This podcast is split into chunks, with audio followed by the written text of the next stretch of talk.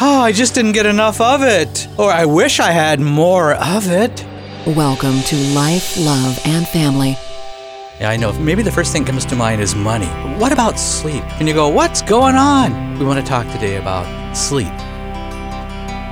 Receiving department, three a.m. Staff cuts have socked up the overage.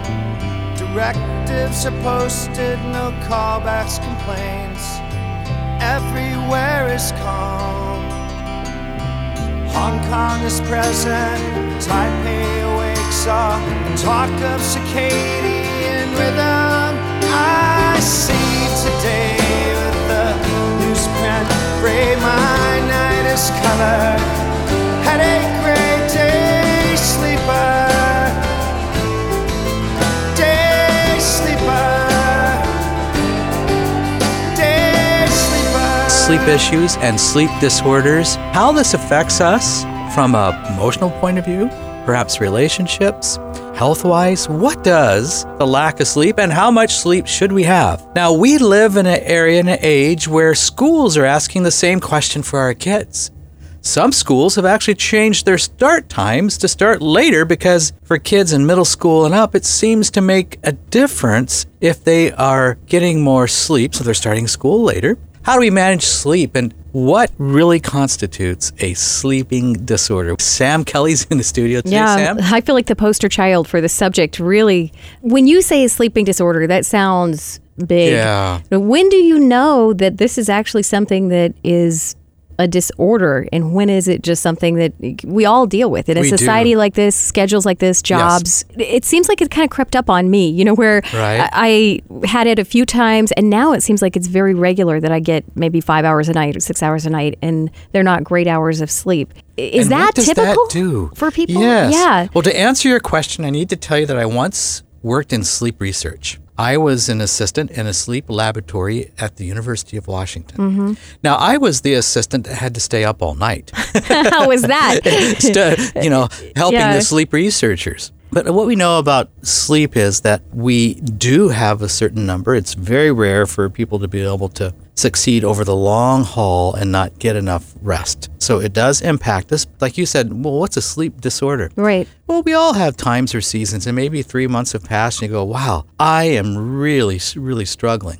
And maybe it's longer than three months. Mm-hmm. And you go, okay, I go to bed. It says ten thirty, it says eleven o'clock, and I lie there. And good grief, I don't go to sleep. I don't know when I go to sleep. And the person that has tried everything. Mm-hmm. Now, we work with individuals who come to see us for depression and anxiety, and most of them have sleep issues. Is it because of the sleep that they have depression, anxiety, or is the sleep an issue that comes from... Isn't that the question? What started first? And I think it can go either way. Sometimes a lack of sleep, and there are body chemistry issues that could really cause that to be. Mm-hmm. There is something called those circadian rhythms. That's the that internal clock. You may have noticed how well yours works. If you're a person that each night about the same time you go, oh, it's time for bed. I feel tired. And you go to bed. And perhaps you set an alarm, but you always wake up before your alarm. Mm-hmm. You have these rhythms, or your body does. Your body is trained. We've had that experience where maybe you've been in a pattern of this and you always wake up five minutes before your alarm goes off. You go, how, right. did, how did I do that? And does that mean that you're just particularly efficient? Well, it means you've trained your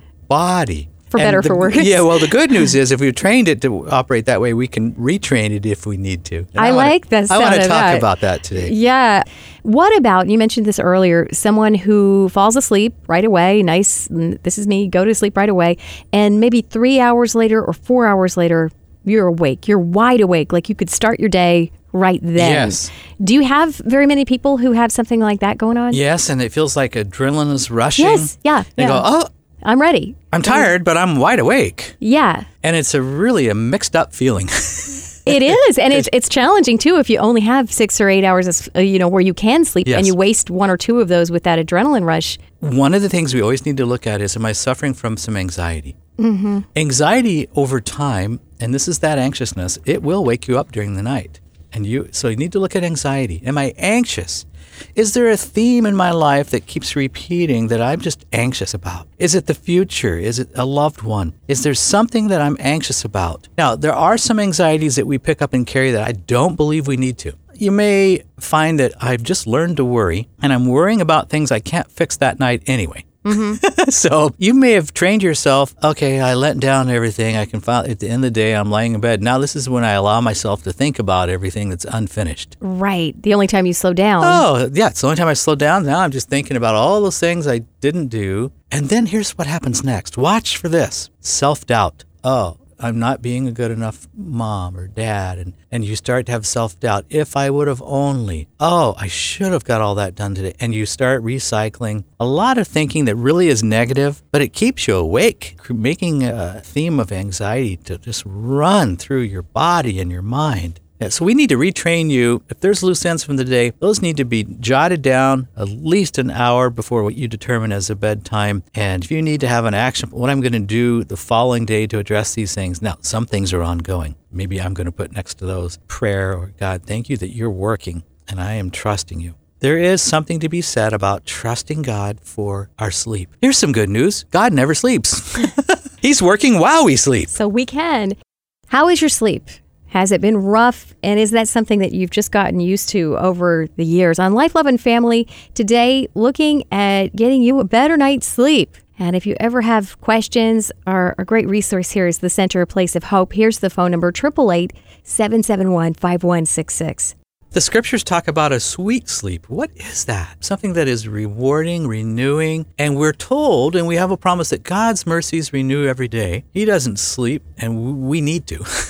If I wake up in the middle of the night, what what am I supposed to do? Well, one of the things we want to look at is, is there a reason why your body physically is waking up? And by that, I mean, do we have something called sleep apnea? Do I have obstruction in my breathing? And another issue related to sleep apnea is, is there a malfunction in my brain so that I actually stop breathing and my body wakes up? So we need to look at what are all the possible causes. Sleep apnea is much more common than what we realize it is. And there's wonderful ways these days to address that. Now, I would suggest if you wake up and go, wow, I'm waking up at two o'clock in the morning the last three nights. What is going on? I'm cautious to say, some people say, well, you know, God's waking me up. I don't know. I'm going to be careful about reading into what this means. So here's what I want you to do. I want you to, when, when you wake up and you feel like, man, I'm, I'm awake. I want you to go and get a glass of water. And I want you to take ten minutes while you're there in, in whatever state you're in and quietly write what is on your mind. And by your mind, I mean, what did you wake up thinking about? Uh, what was immediately on your mind? Sometimes people say, well, I was having a bad dream and I woke up. Do I have a theme in my life of having bad dreams? People say, sometimes I have a recurring dream and it wakes me up. There's times that this happens. There's other times we know that God wakes us up and there's something that's really clear. It's usually something that it's positive. I don't think God wakes us up to increase our anxiousness in our sleep. I think we we can do that to ourselves. We also need to remember that from a spiritual vantage point, that if we're worn down with lack of sleep, we're going to experience self-doubt and fear. We're going to feel anxious. We're going to feel fearful. The enemy uses fear to create havoc in our life. I think we need to look at, that's really not from the Lord, the anxiousness.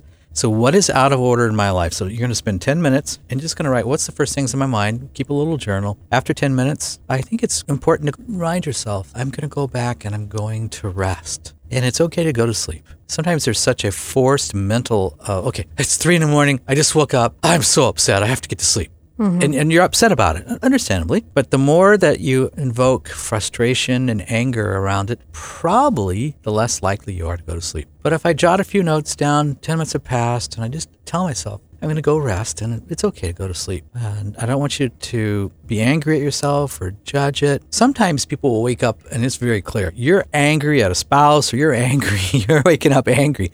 That may be a sign, hey, I need to deal with something. Mm-hmm. Is there sleep that is less deep than other sleep? Like, do you find people who come, I know at the Center Place yes. of Hope, you treat a lot of different things that people deal with right. now. Do you find people come in and they have an inability to get into that deep sleep sometimes? And what causes that? The deep sleep, and there's different sleep stages. And they're real simple. It's one, two, three, four, and there's one that's the fifth stage that's called rapid eye movement. It's usually abbreviated R E M. And this is actually a deep stage of sleep. And rapid eye movement is when we are in this deep sleep. If we were able to look at you and your eyelids are closed, but we might see your eyes moving all around underneath. And your eyes really are moving a lot. It's like, they don't look like they're asleep to me. Rapid eye movement is actually the deep stage four and dropping into a deep stage of sleep. One of the things that you can do, sleep studies have become easier to do, more affordable. You used to think, well, I need to go have a sleep study and you have to spend the night somewhere. And there's still a place for that, absolutely. We use sleep study kits that are relatively simple to do, and we will put these on a, a person. They sleep in their own environment, or you put them on yourself. It's going to measure things like oxygen level when you're sleeping. It's going to measure breaths. It's going to help measure sleep stages. How much time was I awake? How long did it take me to fall asleep? And it's going to give you a true picture of, of your sleep. Here's what can happen. Sometimes people will say, because they don't feel rested, they'll say, I didn't sleep at all last night. Well, they usually have slept, in most cases, more than what they realize. It was restless. It wasn't necessarily restful. And so these sleep studies are a way of really looking at, okay, was it three hours or six hours or what was really going on? And are you waking up at the same time each night? So this is something that I suggest that a person has done because it really can be insightful. Is it very expensive to do that when you're talking about taking a kit home with you no, and plugging many, into it? I've noticed even uh, some dentists that work with sleep apnea and make what we call dental devices yeah, yeah. actually provide sleep machines and send them home with their patients.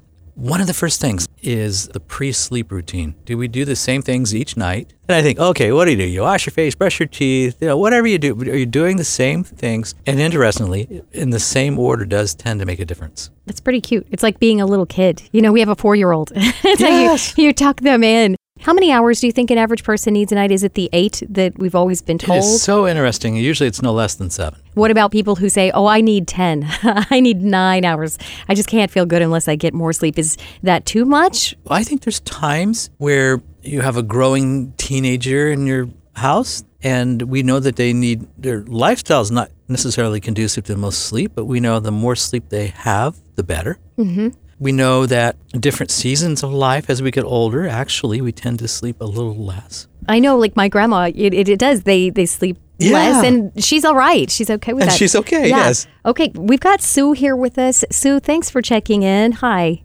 Hi. I thought when I was in my fifties that it was menopause yes. that did me in because I couldn't sleep and I had insomnia. To be honest, I look back now, it was things like having a T V on is not good in your room. And now even like cell phones or, or I know. computers, any of that seems to affect me. But I've been reading a lot about sleep and trying to get to bed, say at nine o'clock and then get up at five.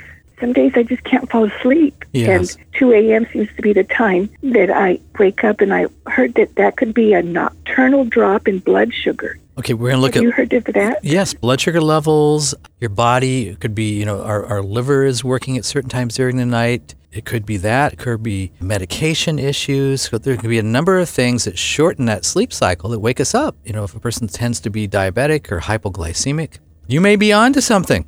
Well, I read a book, Potatoes Not Prozac. And oh yes, said, yes. I, you know that book?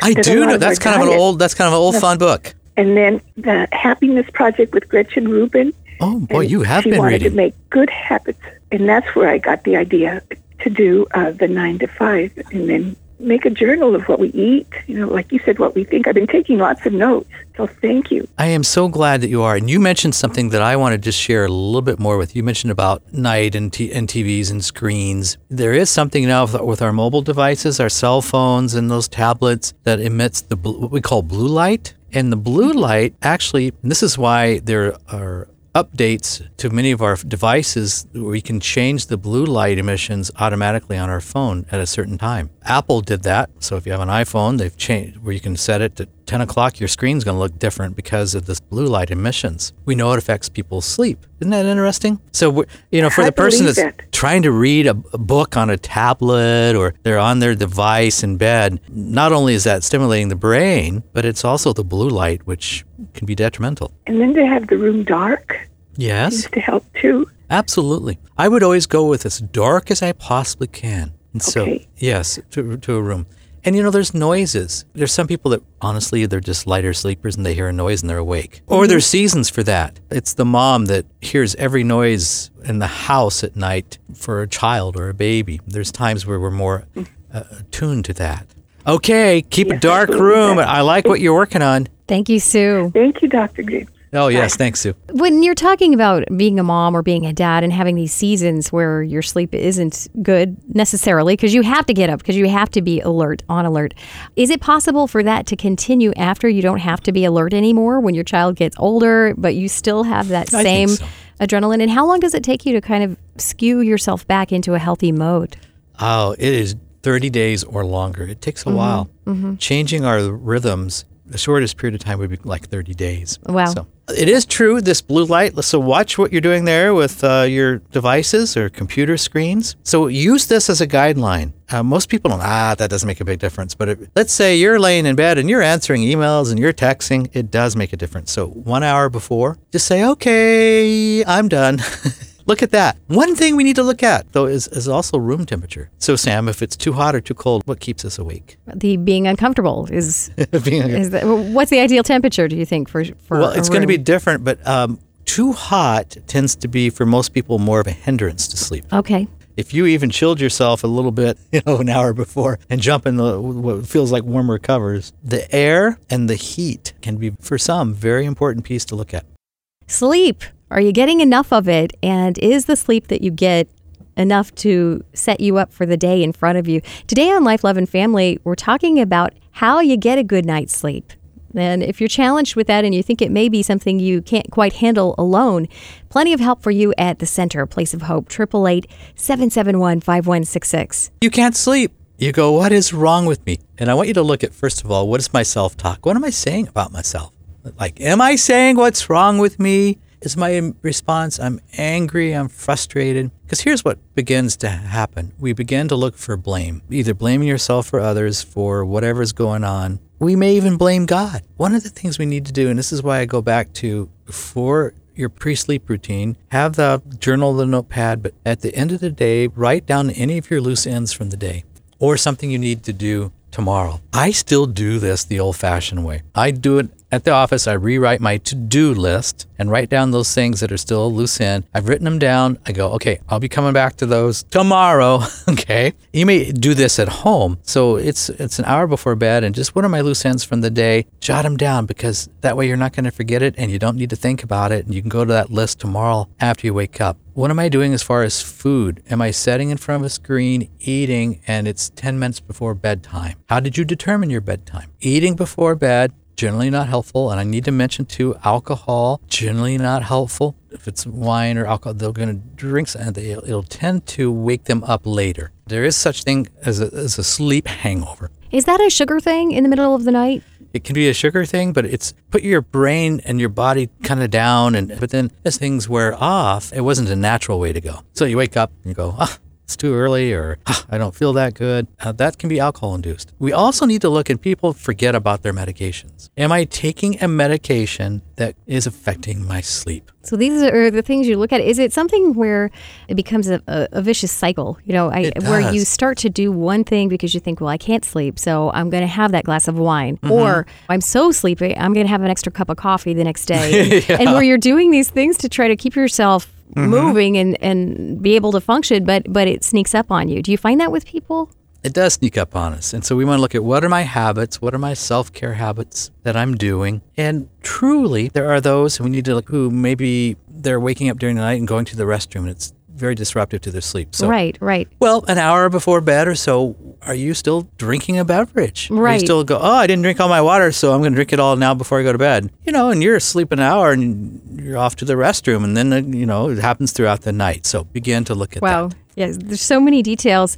What about dreaming? Beth sent you a note. She says, one of my kids keeps having nightmares, wakes up in the middle of the night. We can't figure it out. He doesn't know what the nightmares are about. He's not watching anything that would do this. What else can be causing this? Is this a phase that kids go through? Yes, nightmares and bad dreams are oftentimes a phase. Can be happening during a real growth period. So the body is growing. Sleep is where the body heals itself. And they could have just a lot of dreams that seem to be a pattern of nightmares. Yeah, we're going to pray over them. We're going to let them talk about it. They usually need comfort because we can retrain. It's usually a short season, but this is not uncommon. it's good to know. That kind of takes some of the fear out as a parent and yes. the guilt too. Another question about bedding. Sue Lynn says, what about waterbeds? My husband insists on keeping ours.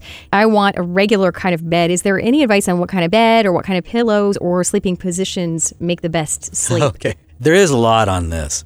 If you'll look back, how did you sleep as a small infant and a small toddler? Some people say, I slept on my right side, I slept on my belly. Look and see, and maybe you don't remember, but you're probably doing the same thing you did then. Is that true? That what a person has for their whole life is the sleeping well, position they, they have, have for their whole fa- life? They have a favorite sleeping position. It's a part of the cues to put, them, put themselves to sleep. So the infant that always slept on their tummy probably is still doing that as a as an adult. Wow. So look at these things. Also, look at what am I putting in my mind before I'm going to, to bed? And this is important. What am I reading? What am I watching? What is the conversation before bedtime? It's not the time to do a deep, deep conversation. Now, late at night, we tend to be tired, and if it's something you're upset about, and we need to remember, yes, true, don't let the sun go down on your anger, but don't save everything up for when you're laying in mm. bed and trying to have a, a really helpful discussion when you're both in bed. Put the cap on the deep conversations.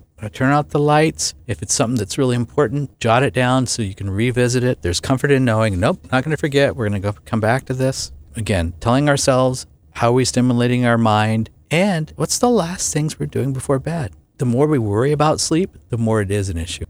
As you just joined us today on Life, Love, and Family, sleep. How do you get a better night's sleep? And if you aren't, what are some of the things that could be causing that? You can connect with Doctor Jantz on his website. It is a place of hope dot com. Talk a little bit, if you would, about the dangers of not enough sleep. I know when you started out in sleep research, you mm. were staying up nights doing the research on people mm-hmm. who had sleep disorders. How does it feel when you don't get enough sleep? What are some of the physical things that can happen? What's the mental track? Yes. How, how do you know you're in the danger zone? You will end up having the symptoms that really mirror depression. So you may find that, first of all, I'm really irritable, I'm impatient, I'm looking through the lenses. In other words, the world, my worldview is one that is, I'm very frustrated with myself, I'm frustrated and irritable with others. I may easily, if I'm not rested, I can easily pick up offenses. I'm easily hurt because I'm not at my best. So there is a correlation to the symptoms of depression and those of sleep deprivation. It's pretty scary. Are there any physical things that can happen if you don't get enough sleep for a long period of time? There's so much study in this area right now of sleep and potential disease processes that can happen. And uh, we know that, for example, our adrenal glands, which sometimes we think of our stress glands, they produce adrenaline and they produce something else called cortisol, which we don't want a lot of that pumping through our body. It's like the sign I'm over, over, over stressed. And so we're looking at the lack of sleep. How does that affect hormonal levels in mm, our body? Mm-hmm. How does it, there's a chemical in our brain that is really important. It's called serotonin. And this chemical in our brain has to do with regulating mood and sleep cycle. And this is why some people will take things like melatonin and they hear these things are going to be helpful to them.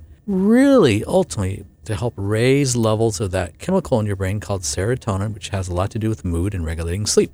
Does it work if you do melatonin or tryptophan or whatever those yes, the natural and, products are? Yep, and tryptophan or tryptophan is one of our amino acids that is important for sleep because ultimately it is a supplier to make that chemical serotonin in our body. Now, we've got a whole medical team, and this is not necessarily my area. I'm not a medical doctor. I work with the, the psychological side and the nutritional side. So I'm looking at, is there anything that is happening medically where there could be chemistries out of balance in the brain that we really need to look at? Now, if you have low serotonin and you take tryptophan, this is the, remember the thing about drinking warm milk? Mm-hmm. Yeah. Oh, drink some warm milk. You'll go to sleep. Well, heating up the milk releases the tryptophan in it. And that's why that worked. So if you have low low serotonin, supplementing with the natural could be helpful. Is it okay to do that for a long term? If you take melatonin and, and how much? I mean, do you, do you, is it okay if you do People it night use, after night? We'll use that generally for, for, for quite some time. Okay. You can always still test, I still need it. Mm-hmm. Yeah, because for whatever reason, my body may not be making enough of it. So I need to supplement it. As you get older, does your body make less of it? melatonin? Yes, most likely for most of us. Yeah. Other things. Sorry. What about other sleeping pills? I know, like over-the-counter sleeping pills that you can get, uh, like the, the Unisoms or, or oh, even yes. the prescription ones like Ambien and, and stuff like that. If you take that, does it help you get a good rest? And is that a good solution if you really can't sleep? I think those are very short-term solutions. There's times where something has happened and it's been traumatic and you haven't slept for a long time, whatever it is, and you need something to really help knock you out. That's where that can be helpful. I like those short, short-term. Mm-hmm. Now, we have people who come to us and they're really, it's moved more into an addictive mode, like with some of the medications, and it's not been helpful. So they've maybe used it way too long, and that's the only thing they've tried. And if you get used to it, then is it almost the other way where and it's they, impossible to fall asleep unless I, you have yes, it? Yes, I feel like I've got to have it. And there's that emotional yeah. attachment to it as well. Yeah. Because you're so afraid of not sleeping. I have to have this. Yeah. So sometimes you'll notice that I wake up and you feel refreshed or you feel okay. You go, hmm, I feel good today. Other days you wake up and go, I just can't seem to get going. Okay, was this a, a night where my brain was starved for oxygen? Was it a night where I ate late? Was it a night where there was alcohol at all? What did I do that really made me groggy the next day? Mm-hmm. And there are, if you think about it, usually we can pinpoint a few things.